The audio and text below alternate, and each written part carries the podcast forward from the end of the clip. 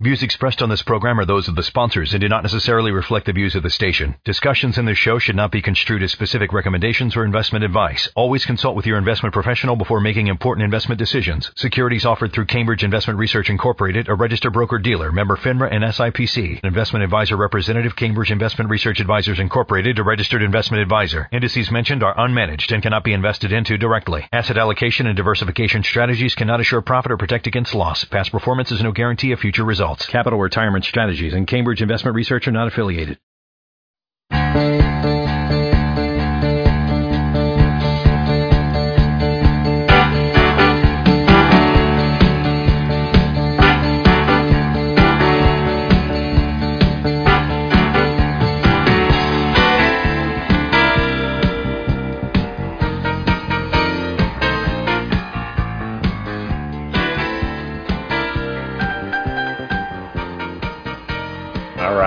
Welcome to Plan for Life Now, episode number 94. Dave, welcome. Thanks. Well, I'll tell you what, for our special end of the summer podcast, Okay. uh, which was all set up, if you want to know how did, where did the whole end of the summer podcast special, where, how was it derived? It came from, oh, we have to do a podcast. Hey, we haven't done one in a while. Yeah. So I've made it the special end of the summer podcast, and I'm sitting on my porch at uh in the at Ocean View where I've been for most of the summer. But that's going to end soon, so I figured it'd be good to do a beautiful day, another beautiful day. The weather's been spectacular here for the Oh, last cool. couple of weeks. So And anything can happen. If if somebody comes by and Dave, hey, what's up? I'll just say I'm doing a podcast. um, okay. Well, I'm, I'm sure no one will be that disrupted. And for me, if my dog starts barking, I'll just tell him, I'm doing a podcast, man. I'm doing a podcast. kind of tilt his head at me like he's trying to understand what I'm saying. Right. Um, okay, so you've spent, I mean, you've spent the whole summer pretty much at the beach. You didn't do any other traveling.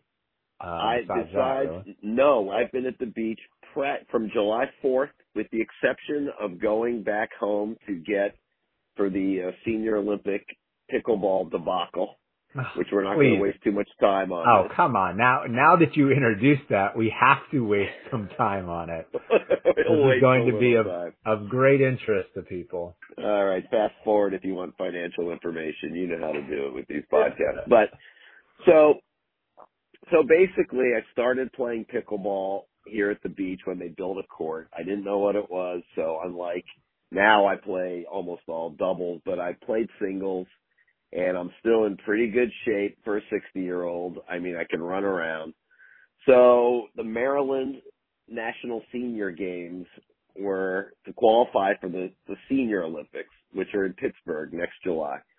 Um, so I go to, to that as a 3.5 rated. It's like tennis ratings. And I rated myself 3.5. I could have either tried for 3.0 or below, but that's not the goal. Or 3.5 and above. And the bottom line is I just got, I just got my butt kicked in that 3.5 and above. I was arguably, but I didn't play in the other division. They broke us into two sets of sixes. Arguably the worst player there. Not that I'm bad, but and I did okay against under 3.5s, but there are other there are 4.0s and above there. There are national champions there and local champions, and I will vouch. experience. I will vouch. I mean, even though I'm a much, much less experienced pickleball player, I will vouch for you to say that you are not a terrible player. You know, in fact, you No, I'm not a terrible much player. Beat me, you know, with no problem, one arm tied behind your back. Nah, it's not true, but that doesn't really matter. The bottom line is, in these ratings, I, I rated myself a 3.5, but against this competition, even if it was all just 3.5, it would have been very difficult. So I signed up for Delaware because I'm kind of like a dual resident person. I signed up for Delaware um, for that was 10 days later, and in day three of my training for that one, I sort of strained the calf and hamstring. Oh. Just uh, trying to. So the bottom line is, I had to withdraw from that one. That was would have been a better tournament for me. It was all three point. But nobody cares about this. The bottom line is. I think they actually do. okay. Well, here's here's the bottom line. It is good. Here's how it relates to what we do. As you do, as you're retired, strongly recommend as an older person myself now, having turned 60 in January, do stuff that you enjoy. It, it doesn't hurt to really have try to do things that weren't your job, or in my case, aren't my job, that are you're really into. Um, and this is good for me because I can keep going. Do you know in singles, forget about doubles, singles, if you've never played singles pickleball, it is, Steve will attest to this, it's a workout. It's not Oh like, yeah. I mean, doubles pickleball, you you know, you've got to have some hand-eye coordination, but you're not running all over the court nearly as much. Singles, singles, hey, you're running. Yeah. It's a workout. So, if you've ever played it, and Steve, you grew up in the 80, forget about the 60 to 64 men's division one. In the Maryland Senior Olympics, there were like six guys signed up for the 80 to 84 wow. Maryland Did you division. did you one. stick around and watch them play for a while or? No, they were at a different time than I was. I didn't Oh. get to see anyone, but I did see some of the uh before my stuff was going on. I did see some of the 65 to 69 guys Okay. were, and they were terrific, just terrific players. I mean, I was watching them and I'm like, uh oh, I already knew I was in trouble. I did my research. I already knew I was playing these great players, so I knew I had really that much of a chance. But when I watch the 65 to 69 guys, I'm like, oh my god, this is the shape I have to be in at 65 to 69. This is like challenging. But again, to me, that's what it's all about. Whether your hobby or whatever you think you might be good at or really like to do, it doesn't have to, obviously it might not be singles pickleball, but it's all these other things. Do that. Pursue that. Get into all that stuff. Okay. It. It's fun. I mean, you know, and you have more time. So. All right. Well, I like you. You kept saying nobody's interested. I think people will love that part of it. Um, and my summer, uh, let's just say, I am very glad that my kids are now back in school, and they've got something to occupy them all day long. Which I think everybody knows how that feels. Um, all right, let's get down to talking about the investment world. So when we last checked in in July, we were talking about um, how the second quarter, second quarter ending the end of June, that was one of the worst quarters for stocks in the history of investing in stocks. And, you know, when I say one of the worst quarters, to put it exactly, it was the 16th worst quarter that you've ever seen for investing in large cap US stocks. And if you expanded beyond that and you went into other asset classes, you talked about the NASDAQ, you talk about small cap stocks, all of that, pretty, pretty darn bad.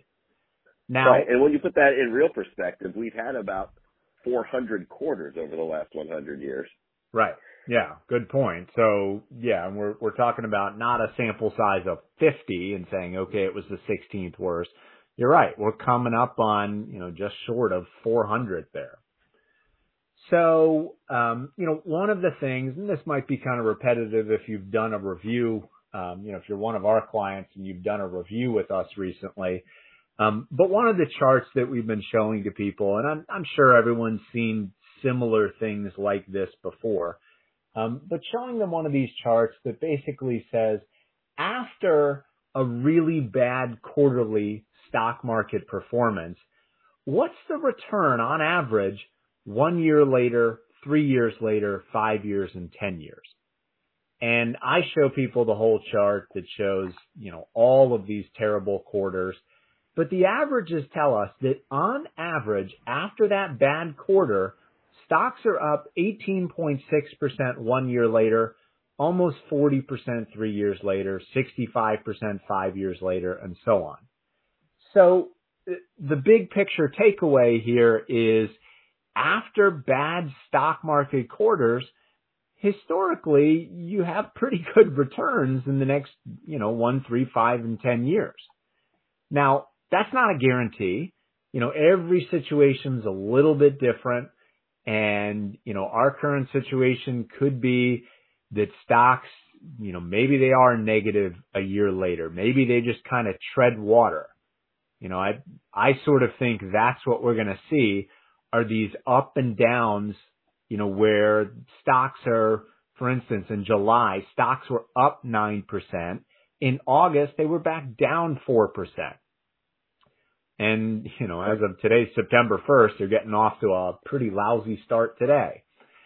So, you know, my prediction is basically stocks are going to do this for a while. You know, you're going to have a good month, a bad month, you know, maybe a couple of bad months, a couple of good months, and they're just going to, you know, be very choppy up and down for a while. And it's really not going to be until we start to see some inflation readings come in much lower we start to see corporate earnings being solid throughout, you know, the inflation, not having, you know, the inflationary pressure on them. That's when we might actually start to see, you know, some sort of recovery there. Yeah. You know what? I'm going to, as part, I'm going to interrupt you. As part of our Please. end of summer special, as I'm sitting out here on my porch. So I've had this summer a chance to talk to so many retirees yeah. virtually, with the exception of a couple who live down here, virtually all of whom are not our clients. and the reality is it goes and, and this is, you know, we've been through what a, a million times we say it, but when you talk to people, it's, it resonates so much better. The notion of by the time you're retired, you better have a good retirement income plan put together there that Right. makes you feel confident because and uh, part of what I'm going to say is, is a credit to other advisors who do the same thing that we basically do. And when I say the same thing, I don't mean necessarily with all particular investments, but they look at their clients who are retired and say, you have to feel confident that the combination of your social security, whatever pension you have, if you have any, and what we've put together Mhm. makes you feel good about what you're spending every month so you don't have to panic when the, when the stocks are down yeah. and and everybody has lip serviced that notion since 2010, basically, or 2011 when things started to go back up again, or 2012. Yep. If you're going to say I, I got over the 2008 hangover by 2012, then it's been a decade of things basically going up, and that lesson of retirement income fading as every year past 2008 went on. No, So when you look at, at it, some advisors who put together, and this is from, this is anecdotal from me being here, what they put together, some of them are, are plans which sound good, but don't, you know, haven't hit the mark now that we're actually having. It's been a lot of podcasts since that height of this market. Yep. It's been a lot of podcasts since S&P was almost at 4,900. So, and now what you're seeing, what I'm seeing in real time with real people is, I'm worried about the market. Yeah, but, and I'll say, you know, they look at all the things you say, all the, the stuff you put together, which is extremely compelling. Steve, all you're about, and even look at this last quarter and how things are going to come back. But uh, what if they don't? And I say to myself, because we'll, we'll get into this talk with these people. And then the end of the talk is I don't want to get to the end because I know that their advisor has not put together any kind of real retirement income plan for them. Right. And I know from the conversation they don't have a pension. So I'm not going there because I'm not interested in, uh, I'm Well, not because- in, in, in getting involved in their client advisor relate. That's your issue, friend. yeah, I mean, the the end of that, is- the end of that talk is just going to be, well, I hope it comes back in time. You know, I hope that everything recovers in time, um, which is probably going to be true, but it, it's not, it's not definitive enough. Exactly. Exactly. It's not definitive enough. You, they haven't had that conversation or that, spec, you know, specific game plan. Right. You know, that says this is why exactly you just don't have to worry about it. You got Well- X, X, and X coming in every month. This is how much money you have that's not, you know, all in equities. And regardless of what happens down the road, we don't have to play that game of panicking with real, you know, specific examples in your portfolio versus ever getting into the nebulous, well, you know, it's going to come back. Now, how do I know? you know, as as you're talking about this, I mean, this is the next thing I had on the show notes here was to talk about the bond market, um, because I, I think that a lot of investors and certainly a lot of advisors have gotten used to this idea that whenever stocks go down, bonds will go up. And if we went back and we looked at that over the past 10 or 15 years, that's probably, you know, if not 100%, you know, very, very highly true. You know, most of the time that's correct. Stocks go down, bonds will go up. And that is not at all what we've seen so far this year. Um, you know, just to put some numbers to it, as of uh, August the 30th, I have this, or a day or two old, the Barclays Aggregate Bond Index down 10.4%. The U.S. Corporate Bond Index down 13.5%. And the global Barclays Aggregate, so outside the U.S., down 15.5% year to date. So for people who have said, oh, well, we've got you diversified, we've got you in stocks and bonds, and you know what, if the stocks go down, we'll just take money out of the bonds there. Um, you know, this is where, this is where I think we've really differed from a lot of advisors where we have incorporated things like annuities. Um, you know, and we don't want to go down a whole annuity discussion right now, but there's a bunch of different types of annuities, whether they're variable annuities or fixed indexed annuities, or they have guarantees for principal or guarantees for income. But I mean, that's, you know, right here, this is a great case of saying, Hey, bonds are getting hurt. Now, hopefully, you know, most of our bonds aren't down nearly as much as that because we're much shorter term bonds. Um, but that's, that's a great case to go back and say, Hey, this is why we hold annuities um, because we've got some sort of guarantee, whether it's income, whether it's principal, um, that's not subject to to the same swings that bonds. Right. And and I just want to throw out because it's on my mind, and it's always during different times where you and I, this is in the weeds of what you and I do. So we read everything.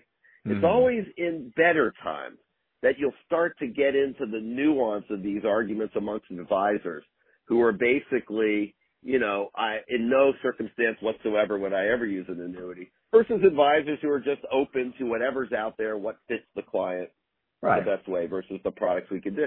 And, the argument, as you start to break down, just like with the people I talk to out here, going from the dominoes start to fall, right? The dominoes are falling with a long bear market in stocks. The dominoes might be following, follow, or falling with, you know, even bonds aren't doing well right now. So you get to, well, what happens to a year like this? And they say, well, in that year, this is the you know, we'll say people who would never, who would just say they are blanket, I hate annuities as their stance. In Right. those years, clients will have to spend less. Right. Now, That's, now you read it. that's not a very that's what we've read. satisfying. But you and I've read this and we're like, wow. I mean, you can write it now in 2019 and if things are great, you can write that. And only Right. people like you and I are reading it amongst our other fellow. But in the real world, oh, okay, well, I guess in 2022 you'll spend less. Huh. It's interesting how inflation didn't get the memo. yeah. Well, I, you know, what I would say when we talk about, you know, bonds, just this carnage in, in the bond market, um, you know, I would say, and like I said, even in the shorter term bonds, you know, there's been some pain there, but the silver lining for bond investors is that yields are actually reasonable on bonds now. So, you know, just as an example, a year ago right now, if you wanted to get a one year government bond, so you said, you know what, I'm going to put my money with the government for one year, you got a tenth of a percent in interest. You know, one tenth of one percent. So basically you were getting nothing. Now you put your money with a, in a one year government bond, you're getting 3.3% interest. So this is actually a really good thing when we talk about, okay, we're, we're going to have much better interest going forward on bonds. Had to put up with some pain in the short term. Now, you know, hopefully you, you had short term bonds like, you know, we've talked about. Um, but the yields on, on bonds are just going to be so much better than we've seen in the past. You know, a lot of people we were putting up with one and a half percent yield on a, a short term bond fund.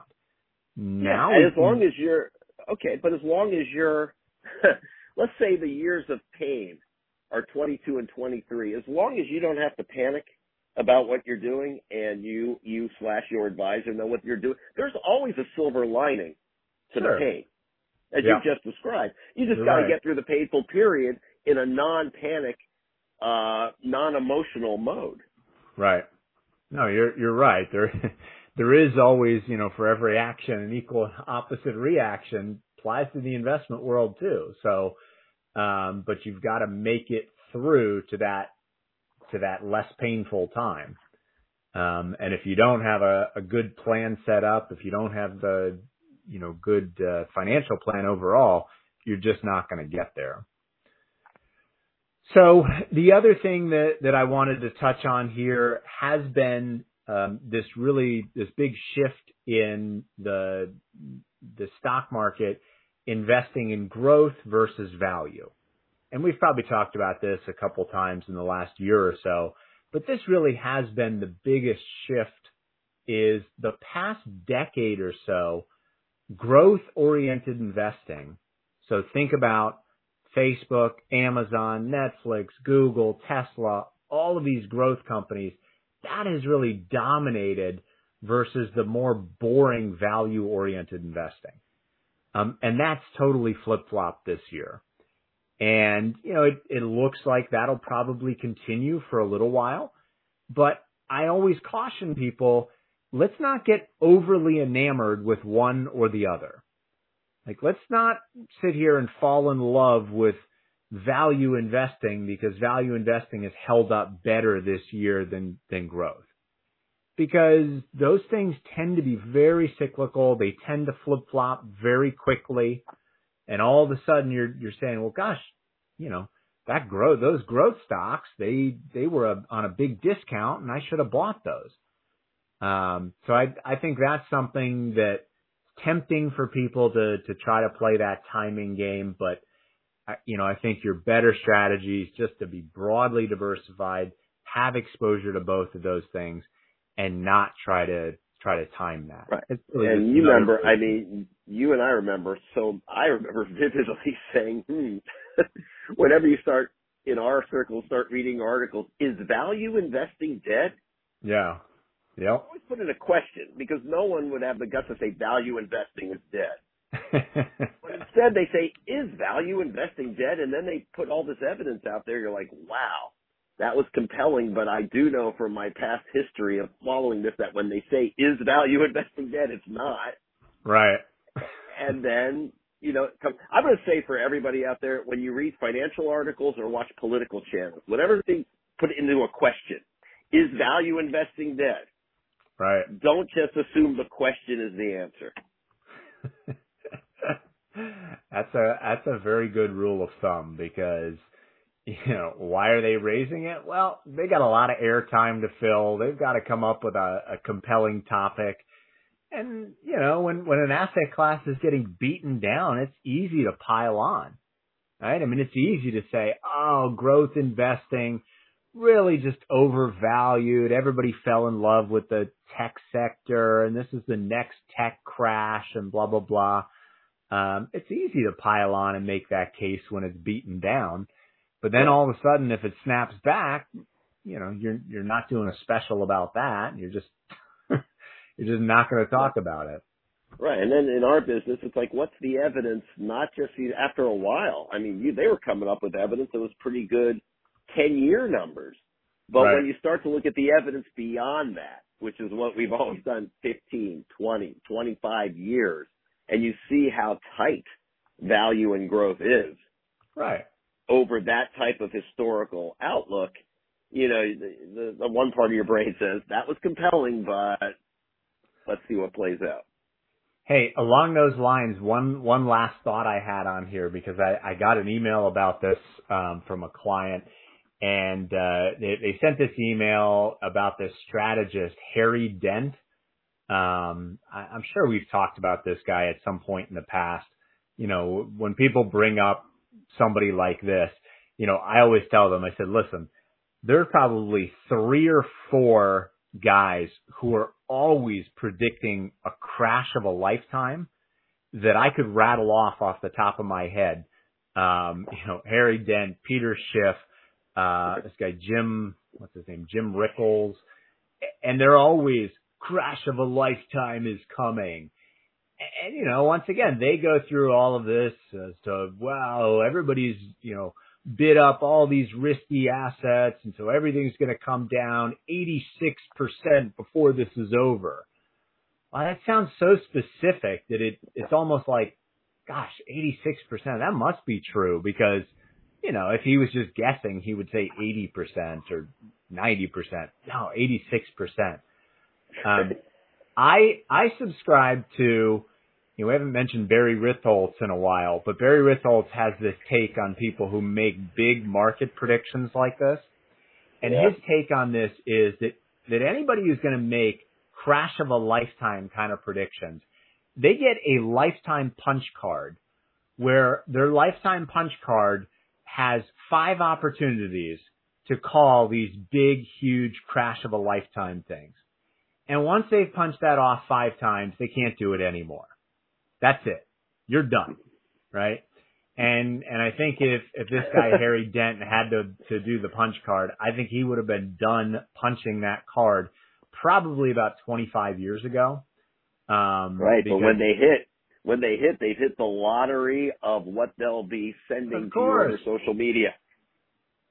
Right. And this is, you know, this is the expression, I, I'm sure I stole this from somebody somewhere, um, cause I, I don't think I could have come up with it, but it's, uh, you know, if, if somebody stands outside long enough screaming that it's going to rain, eventually they're going to be right. Right. I mean, eventually, sure, it, it, it'll rain or, you know, maybe they're screaming that there's a hurricane coming. Eventually In they will Ocean be View, right. Delaware, the last two weeks, our weather has been outstanding. Only one piece of rain over the evening. This has been over the last couple weeks, but I, di- I digress. um, all right. I think we end things right there. Don't listen to the people that, that have these, you know, wild predictions there. Um, you know, the stock market is a collective consciousness of everyone's thoughts and feelings on, on where the market is and and what's fair value right now. Now, can it overreact on the upside or downside? Absolutely. I mean, we've all seen plenty of examples of that. Um, but I, I, you know, these things where people say, "Oh, it's going down 86%." I mean, that's just being provocative, just throwing out some ridiculous number. Um, you know, either to to try to be that person that nails it and and gets that one in a million thing right, or more cynically, I think they're usually trying to sell you something. You know, whether Yeah. it's a newsletter, whether, you know, sometimes these people are selling precious metals or, you know, God knows what. All right. Thanks for joining us. Uh, hope, uh, hope everybody stays safe and healthy and hoping the, the rest of the year is, is better than it's been so far.